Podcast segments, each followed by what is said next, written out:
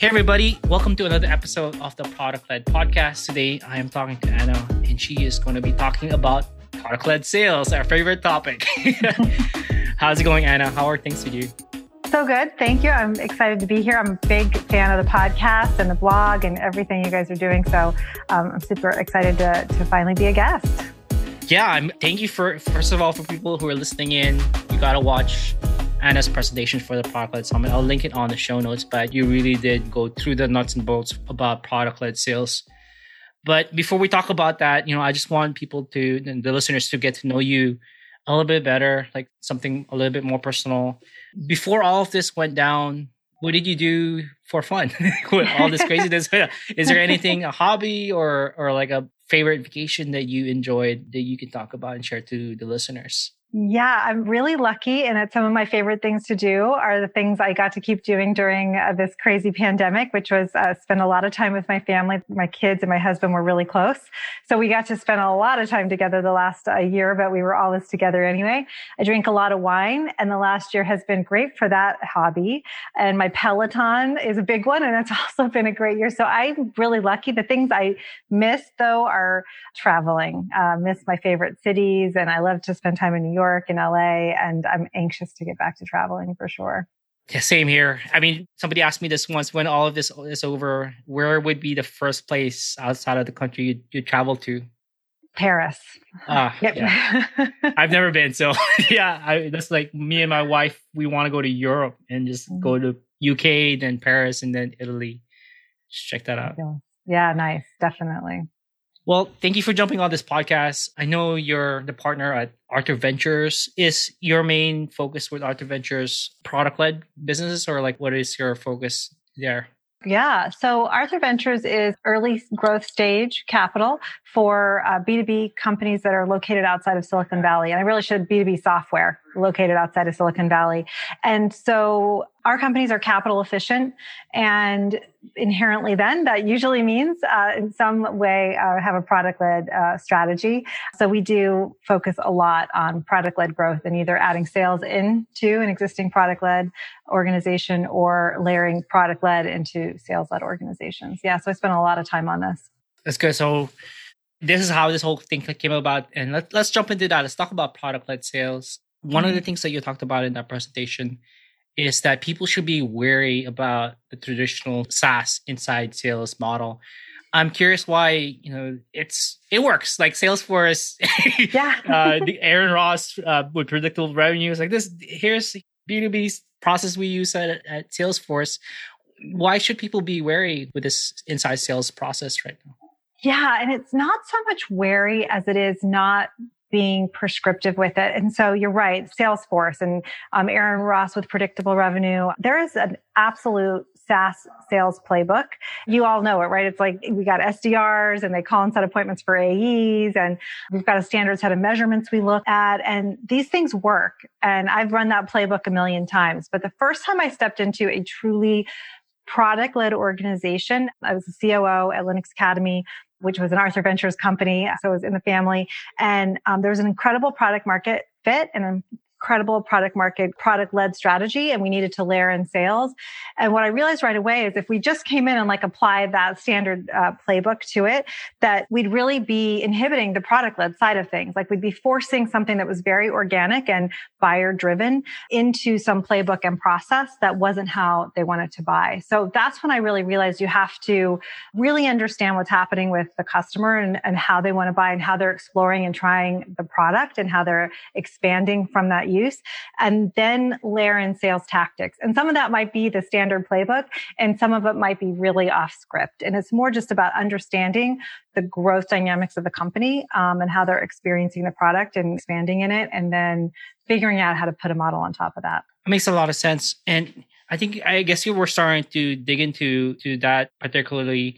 What does the role of the inside sales look like in a product-led organization? Like traditionally, it looks like reaching out to outbound and then calling them, sending emails, asking them to do demos.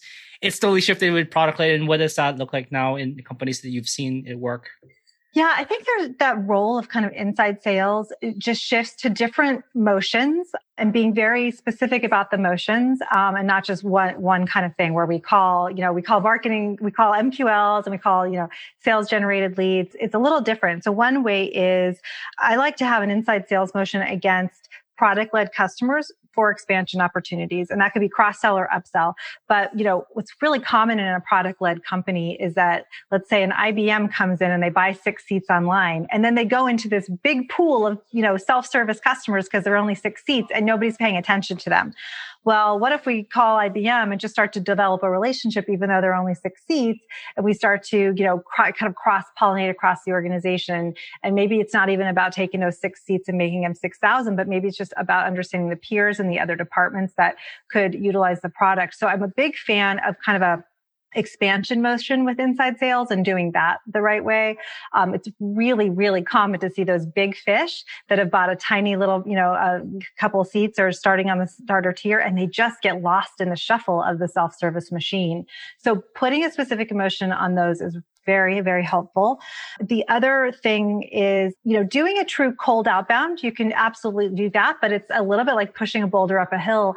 And why would you need to do that? It's less efficient than capitalizing on the organic growth that you have. So one of the other things I like to do is think about a motion with inside sales that is more like sales assistant, right? So we don't send them into this traditional demo, eval, this, that. We just find out where they are in their process, and we meet them there. And so it's a very human-centered process of they might just be ready to buy, right? So they might be kind of coming in. Maybe they couldn't trial for some reason. Maybe they can't pay with a credit card. They need to talk to somebody to send a PO. So a lot of times you'll come into a product-led company and you'll see there are customers falling through the cracks because there are these rules in place. If you're going to buy 50 seats or less, you have to go self-service. Or if you're an enterprise, you have to go, sales-led. And I'm just not a big fan of those rules. I'm a big fan of meet the buyer where they are, right? So that might mean somebody's calling in and saying, where do I send my PO? Don't make them talk to a salesperson. Don't make them jump through hoops. Just tell them where to send a PO. They're ready, So that was a long-winded answer, but I think that's really it, is just not forcing these really strict lanes and rules around how customers can buy. I really, really love that example. Like you said, you want to meet customers where they're at, which comes up traditional product-led businesses, they're looking to introduce sales for the first time. One of the fears is, oh my goodness, I don't want to annoy our leads. We're going to scare them away. If we hire this one salesperson, he's going to scare them away because they're too pushy. The question I have for you around that is when are that key moments in that customer journey you've seen when having that sales outreach, whether that's somebody raising up their hands or just through identifying key moments in the journey where it is a value add to have somebody do more of a high-touch sales outreach?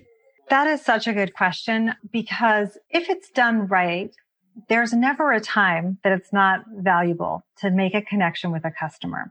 But if we're calling with a script, if we're calling robotically, if we're calling to see, do your 10 seats, really mean that you're worth 100 seats to me transactionally speaking, we're not going to be successful at that. So I think there's a lot of moments that we reach out in support of the customer journey, whether they're a potential high value account and they're in a trial, or whether they're, a few months in and you kind of see some usage slipping or whatever it may be.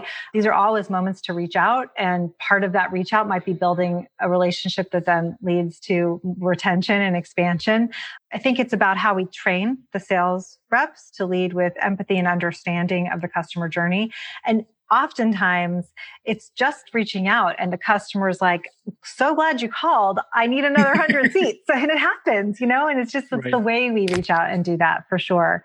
I even think too, there's this idea of we just do the reach out to the high value accounts. And that's from an efficiency perspective. I understand that, but there is so much value of putting a human touch on even the small accounts, and you can do it efficiently, and it can really increase usage, and it can increase retention and customer success, customers reaching their goals. So I think about taking, 1,000 self-service customers and figuring out how can I put a CS person on them so that they have a voice and a human person. And we don't do that a lot. We think, 1,000 self-service customers, they're tiny. tiny, like put them in the automation.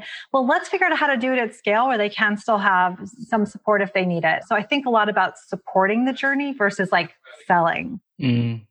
Can you give an example of something you've seen where that does, like, you're right, like first instinct is like only send high customer success or sales to people who have, you know, super high value versus like, you know, we're not going to send it to this. But you're making a good point that sometimes it is good. Like you're reaching out, it ends up that it blows up and then it ends up expanding. Do you have like a good example that you can think of where you've seen this happen where like a support, like doing the high touch for even smaller accounts ended up becoming a boon? Yeah. I mean, I can talk generally that, or in organizations where I've done that kind of motion, let's say 1,000, you know, customers get assigned to a CS rep and we figure out how to do automation and light touch and be there and, you know, see when they might need us. And through that kind of motion had much higher customer retention than a cohort company would or a peer company would, for example. So saying it's really easy to look at, well, these, because SMB, think about it, they churn at a much higher, you're always going to lose more. But I've seen best of breed SMB retention rates through applying emotion like that. So it absolutely works. It's just a matter of figuring out how do I do it efficiently and not just throwing bodies at it, which may or may not work. So it's just really designing the program in an intelligent way. That makes a lot of sense. And in terms of efficiency, like, are you talking about automation? Like, it's personal in a sense that when they reply, they actually reply to a person instead of like a no reply at company.com. Like, what are some examples of like, you know, making that motion more efficient so that it doesn't scare away people? Yeah. So in one time, sometimes when I'm talking about efficiency, I'm talking about how do we make programs at scale? Like what, you know, how do we kind of automate things but have human intervention? And then the flip side of efficiency for me is the financial efficiency, right? Product-led growth is financially efficient. We don't want to ruin it by throwing a bunch of bodies at it. So there's the inherent kind of financial component to product-led efficiency. But I think on the sort of operationalizing, you know, how do you put a CS person on 1,000 small accounts? It's about having tools in place to do that at scale. And where they can't, the right things are bubbling up to them to intervene. And they're having their sort of right workflows that they can do that in a smart way.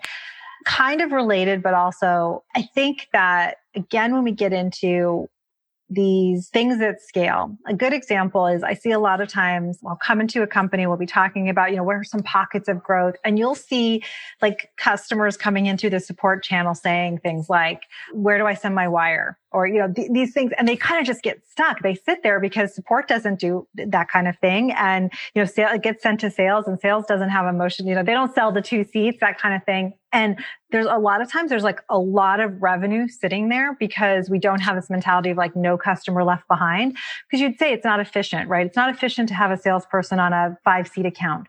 Well, it's not. But, you know, you can throw a sales assistant at that that's not commissioned, that's just there to support those customers who want to buy. And it's really efficient. And there's usually a lot of money sitting on the table for things like that. So I think it's just finding where can I do something that scales, but do it in a really kind of human-centered way. That makes a lot of sense. I want to shift gears and talk about a few things that you mentioned in that presentation about building a team around expansion.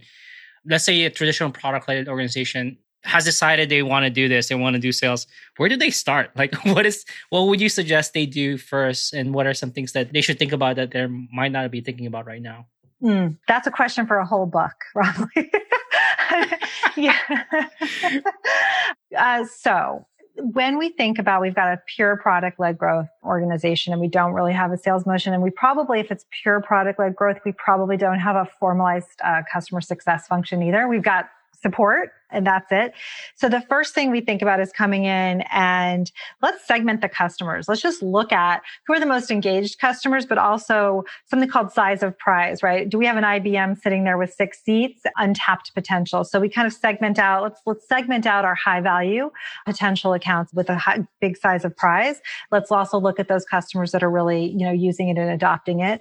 And let's just call the high value customers and say, how you doing? How you liking it? You know, what do you, and oftentimes that just starts to stimulate things. So I think it's putting a sales type of person against it, but it's more of what I consider, it's always tricky, right? I think about like a true account manager that is responsible for growing and nurturing and developing a relationship. And that's the kind of person that typically will know how to do that. They know it's not just pick up the phone and say, hey, IBM, do you want another 6,000 seats? right? I mean, yeah. I wish it were like that. So I think it's kind of designing. First steps are like, let's just see if there's some high value stuff in here. And let's just open up conversations with those customers. There's also a lot of customer marketing, right? A lot of times product-led growth companies are not doing a lot of customer marketing. They might be doing a lot of product marketing. So just thinking about how to sort of start to develop those one-to-many relationships, even with customers. So I think the first thing to do is get somebody who understands it. Get somebody that understands I'm not just like a sales shark that's coming in to grow revenue, because that's what they'll do, but that understands, you know, I want to develop relationships with high value potential accounts. So I'm a big fan of segmenting the customer base and really understanding. And that way I can know I've got, you know, 5,000 of these types of accounts, 500 of these. And I don't want to treat them differently, but I do put different motions against them, obviously. You know? Yeah, I like how you put that. Yeah, that's a great starting point. Would you consider that person more of an account manager or customer success? Or is that? I think you go with an account manager to start. Yeah. So I think and customer success is great too. And it depends on if you're going to build a revenue-minded customer success organization or one that's not going to be responsible for revenue, which is the age-old question. And there's no right answer there. It's just really about, you know, what's the right team for you to build. Mm. A related question to that is, when is the right time? And I'm sure it depends, right? When is the right time to, you know, just based on your portfolio or things that you've seen, when is it a right time for like a purely product-led business to start thinking about adding more of like an like that account manager, customer success, revenue-minded customer success role? Is it a certain ARR, or is it more of like they're starting to move up market and IBM is raising up their hands and like, I want that. Like, what would you say is the right time in generally for a purely product-led to start thinking about adding more of a sales-assisted motion? Yeah. I don't think it's ever too early. I will say that because if you really get a product-led flywheel going, there are people out there that want to buy that you're not picking up in your net, right? And you do need to sort of come up with a sort of a support / a sales assistant kind of way to capture them. So I don't think it's ever too early, but I think you hit the nail on the head of like, when you start to see big customers are buying this and they're never talking to us, like, that's awesome. You know, those are definitely moments. And I think that a lot of times you just start to, as a leader, you're in tune with your business and you just start to go, there's more business here, right? If we put some motions again, like that IBM, if these 4 teams, you often see this, right? You see not just IBM came in for 6 seats, but you start to see, well, wait, there's 7 different teams at IBM. They all have 7 different accounts. Like, let's start to dig into what's going on there. And so those are other indicators as well. And I think this, you know, I mentioned this kind of like, it's never too early to have like a support / sales assistant. I'm very intrigued by more companies having this idea that support is almost like full stack, that they are support, they are CS, they are closing business when business comes in through that channel, and it's just empowering support across the whole customer experience and not being so linear in a lane. We actually have a portfolio company that it does this extraordinarily well, and they're doing it at scale. They don't have CS people and they don't have sales people, and they are very product led, and they have incredible retention and incredible expansion, and they have empowered their support organization to be a customer experience organization, and it's really cool to watch. Well, remind me to talk to that company and see if they want to get on the podcast. I could probably make an intro there. Yes. I'm sure. Like, this is a great opportunity. If there's anybody that you think in your portfolio that would love to be on the podcast, we can make that happen. So another big sticking point, and this is something you talked about in the presentation, is about sales compensation. Yeah. That's the big gorilla. Like, everybody's, how do I compensate? Like, this, like, should I give out some commission, or should it be purely just zero commission? What are your thoughts around that, and what have you seen? It's a really good question. And before I tell you what I think, I will tell you that I am born and bred sales. Like, I've always led sales organizations. I am a salesperson through and through. So I say what I'm about to say with love. I don't believe that we should be compensating sales for customers that the product delivers. Part of the reason I don't believe that is that it's not efficient, right? The work has gone into the product and the marketing machine behind the product as well. And sometimes when you come into a truly product-led organization that's added in some salespeople, what you find, and nothing against salespeople because they're my children, my love, but a lot of times what you'll see when a product-led company has introduced sales is you see order takers and nobody is catching it. And it's one call closes. You know, it's really super fast sales cycles. It's low contract value, right? They're just coming in and like signing up on the basic tier. And that's not fair to the company. And that is not fair to the sales profession because sales is a wonderful and very noble profession. Everything starts with a customer, and we wouldn't have that without sales, but it's not a sales professional, right? So what I think about with commission is commissioning expansion that is sales driven heavily, right? Like, so there's expansion that happens in the product organically, and you don't need to commission that. But when you have a salesperson going hard after, you know, centralized buying at IBM to roll up an account and have the company choosing you, not just the users, that needs to be rewarded with commission. So, and then if you're doing cold outbound too, if you're saying, hey, here's 100 target accounts that are our dream customers and they're not using the product yet, go get them. That needs to be rewarded really well. I just don't think we should be commissioning one call closes. And that's a lot in product-led growth. Interesting. That makes a lot of sense. And I might be getting into the weeds here, but like, what would that compensation, like, would it be how much would be a fair percentage of commission? And let's say it's purely, they worked hard to get that one big whale, that huge customer. And then, or maybe they worked hard to roll up in, like we've been talking about IBM, but they went from 7 teams there to 50 teams. Like, what would be like a fair compensation you see, or would like just even a range so people would have an idea?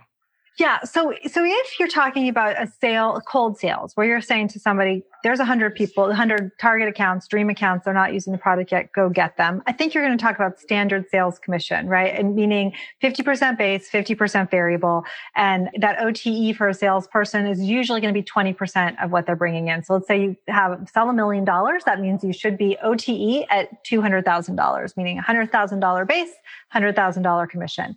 And that's just, you know, sometimes you'll see a really funded, you know, Silicon Valley unicorn that's paying 30% and a bootstrapped, capital efficient, you know, company that's just really just being funded completely bootstrapped. You might see it down at 15%, but like kind of standard is a salesperson's going to make 20% of whatever they're bringing in. And that's going to be 50% base, 50% commission. On the expansion side, it sometimes goes like that, and companies will just straight up do the same kind of thing.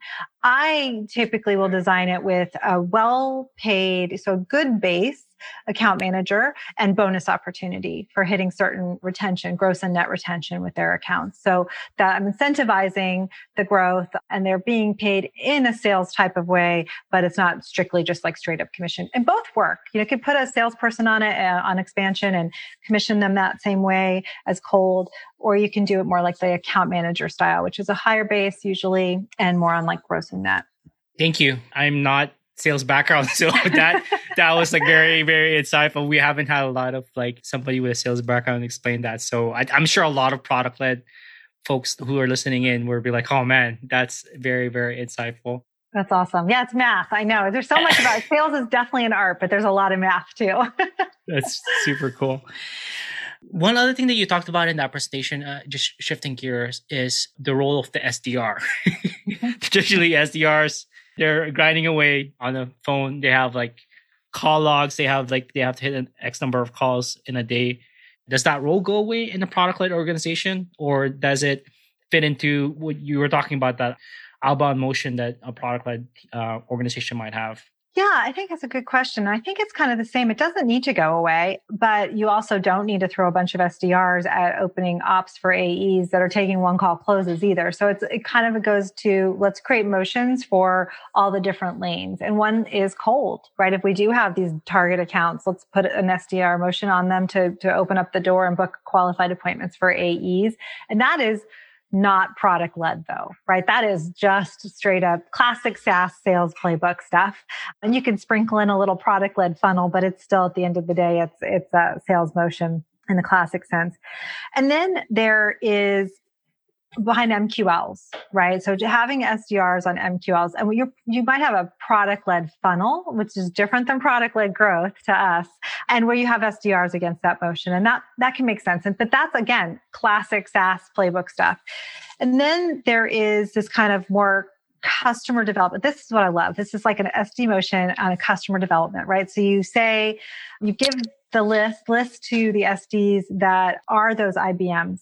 4 accounts, right? 4 seats, IBM, and you just, or give, hey, IBM's got 5 different accounts here. And you put them in a motion to call and say, hey, how's it going? Do you know any team members, right? That should be joining you. And you do have a kind of a sales conversation, but they can open up a lot of opportunity.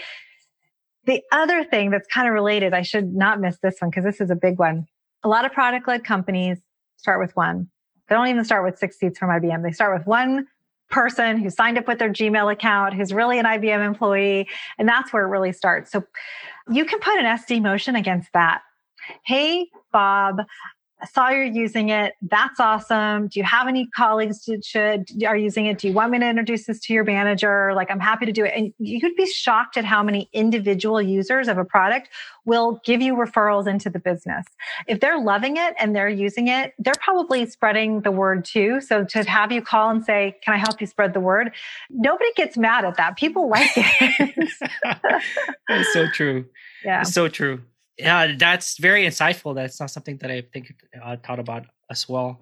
You said something there that I have to jump on. You said that product-led funnel is not the same as product-led growth for you. So yeah. Can you talk a little bit about that? What do you mean? Like, what does that mean for Arthur Ventures? Yeah. So one of the things is we take a pretty purist view of product-led growth. And that is that somebody can discover, explore, try, and buy without ever talking to a human. Period. Like for it to be pure classic product-led growth, no humans involved. And they can expand too, right? So they're renewing, expanding, trying, buying, all of that stuff.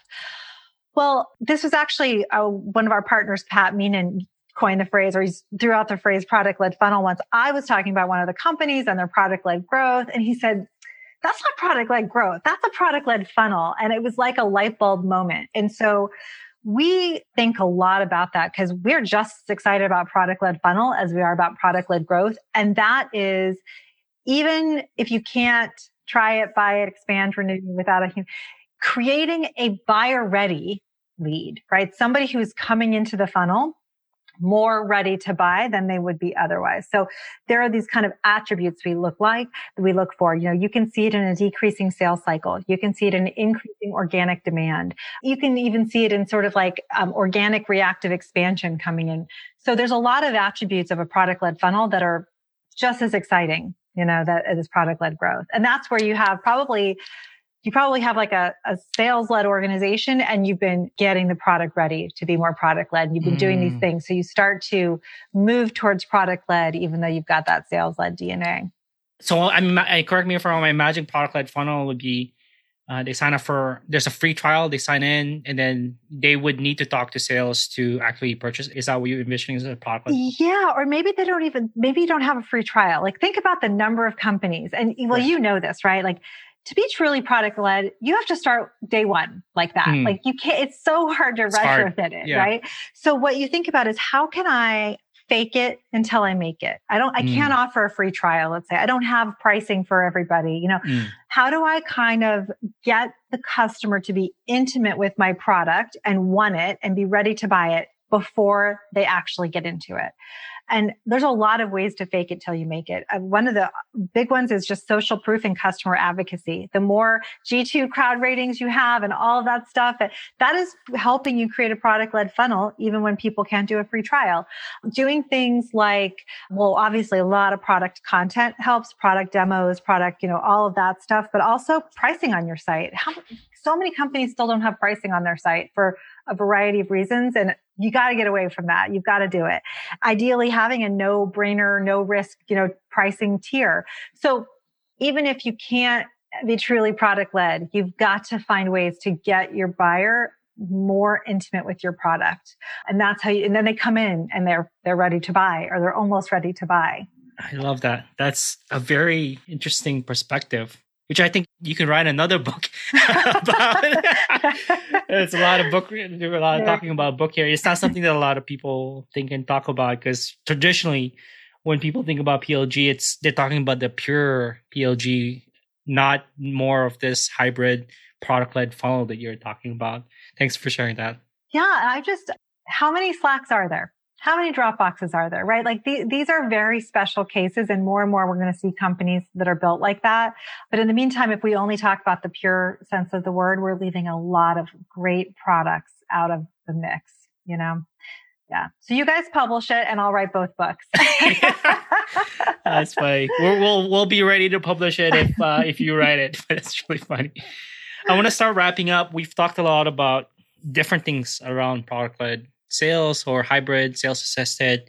As we wrap up, if you can give one or two pieces of advice to the people who are listening in right now, they could be product folks, we might have some customer success folks, but they're fans of product-led growth. What would be your one or two pieces of advice you'd like to give? And it could be based on what we talked about right now, or it could be something that we haven't talked about at all. I have a couple. One is adopt a mantra, no customer left behind and no lead left behind. And just point blank, that is your North Star. And so to go one click deeper on that is, I'd say, take a moment to reevaluate your rules and your processes about how customers can buy, and be willing to open your mind to rethink them. Why does somebody who wants to buy 10 seats have to go online and can't talk to a salesperson? You know, why does somebody who wants 75 seats have to go talk to a salesperson and can't buy online? Just look at how you're trying to prescribe customers to buy, and challenge yourself to think differently and see if there's some other opportunity.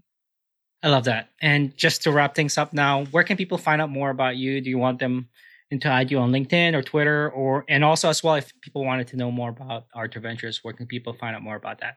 Sure, arthurventures.com. And the best place to find me is Twitter at Anna Talerico, or LinkedIn's always good too. I'm always happy to connect with people to talk about this. It's one of my favorite subjects. Awesome. Well, thank you so much, Anna. I appreciate your time. Thanks for having me, Romley.